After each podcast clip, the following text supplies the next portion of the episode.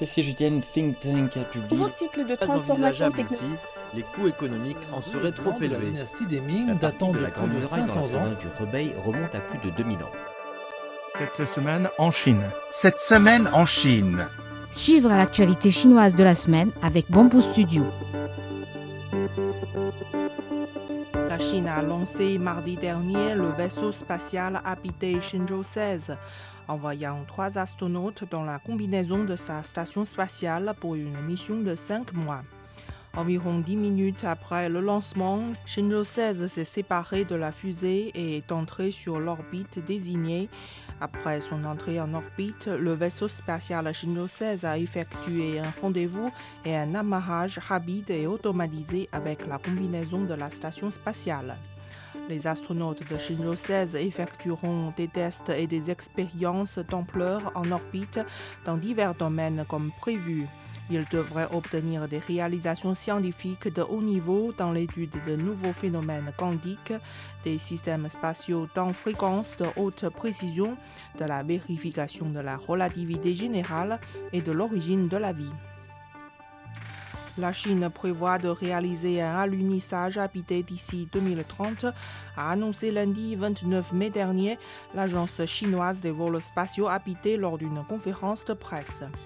La Chine enverra ses astronautes sur la Lune d'ici 2030 et deux astronautes conduiront un rover lunaire à des fins d'exploration scientifique au cours de la mission selon la source.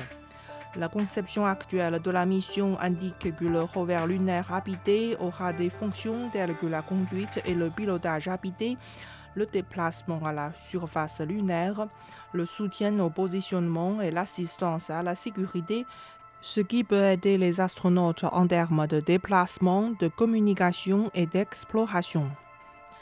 Le C-919, le grand avion de passagers développé par la Chine, a effectué dimanche son premier vol commercial de Shanghai à Beijing, marquant son entrée officielle sur le marché de l'aviation civile. Le C-919 est le premier avion de ligne à fuselage central développé par la Chine en conformité avec les normes internationales de navigabilité. Il possède des droits de propriété intellectuelle indépendants. Développé par Commercial Aircraft Corporation of China, le projet de C-919 a été lancé en 2007, alors que le premier avion de la marque est sorti de la chaîne de production à Shanghai en novembre 2015. La Chine a publié récemment une nouvelle génération de plateformes d'informatique quantique en nuage permettant aux chercheurs d'effectuer des tâches informatiques complexes en nuage et au public de faire l'expérience de l'informatique quantique à la vitesse de la microseconde. Elle peut mettre en commun la puissance de calcul quantique de trois puces quantiques supraconductrices comprenant respectivement 136, 18 et 10 qubits à une distance physique de 50 km. La plateforme, ouverte aux essais depuis novembre dernier, a attiré plus de 2000 utilisateurs nationaux et étrangers qui ont exécuté des tâches de calcul quantique plus de 500 000 fois, au cours desquelles ces performances ont été stables et efficaces. Le premier projet chinois de stockage offshore de carbone d'un million de tonnes a été mis en service jeudi en mer de Chine méridionale, a souligné la société China National Offshore Oil Corporation.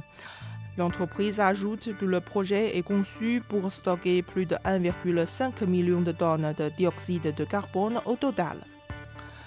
Les recettes du secteur chinois de la science-fiction ont atteint 88 milliards de yuan, environ 12,4 milliards de dollars en 2022, d'après un rapport publié lors de l'édition 2023 de la Convention de la science-fiction de Chine.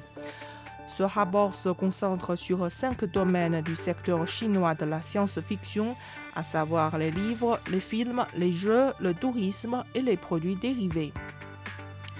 Les recettes du domaine de la littérature de science-fiction ont atteint 3 milliards de yuan en 2022, en hausse de 12% sur un an, tandis que les recettes totales des 21 films de science-fiction projetés l'année dernière se sont élevées à 8,2 milliards de yuan. Les films chinois représentant 67% de ces recettes indiquent le même rapport. Une encre en fer et une boîte ont été découvertes près de l'une des deux épaves anciennes en mer de Chine méridionale où une étude archéologique chinoise est en cours. La partie inférieure de l'encre en fer est en partie ensevelie avec deux griffes d'ancrage exposées et un anneau en fer se trouve au sommet de la tige d'ancrage cylindrique. Les mesures préliminaires montrent que l'encre en fer mesure environ 1 mètre de long. Le diamètre de la tige de l'encre varie entre 0,1 m et 0,15 m et le diamètre de l'anneau en fer au sommet est d'environ 0,2 m. La boîte est provisoirement considérée comme étant en bois et dans un état semi-enseveli et son contenu doit faire l'objet d'un examen plus approfondi. Le panda géant femelle Yaya est revenu aux eaux de Beijing lundi 29 mai dernier après avoir été placé en quarantaine à Shanghai. Son état de santé est actuellement stable. En raison de son grand âge, Yaya doit se reposer et s'adapter à son nouvel environnement. Ainsi, elle ne rencontrera pas le public pour le moment. Yaya est née aux eaux de Beijing le 3 août 2000. Son compagnon Lele et elle-même sont arrivés aux eaux de Memphis aux États-Unis en avril 2003. Malheureusement, Lele est décédé d'une maladie cardiaque en février cette année, avant le retour prévu du couple en Chine. Yaya est arrivé le 27 avril dernier à Shanghai en provenance des États-Unis.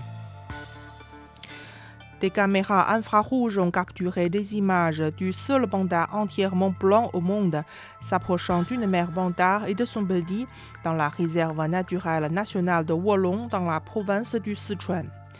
Dans la vidéo enregistrée fin février, le panda tout blanc s'est approché de la mère panda et de son petit qui se reposait dans le creux d'un arbre et leur a fait signe d'interagir.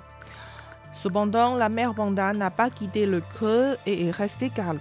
Après que la mère et le petit ont quitté le creux, le panda tout blanc est revenu au creux de l'arbre et a renivelé tous les endroits où la mère panda était restée. Il a été conclu que le panda géant sauvage, sans tache sur le corps et avec des yeux rouges uniques, était un albinos jusqu'à présent unique en son genre sur Terre. Vous écoutez Bamboo Studio, merci de votre attention.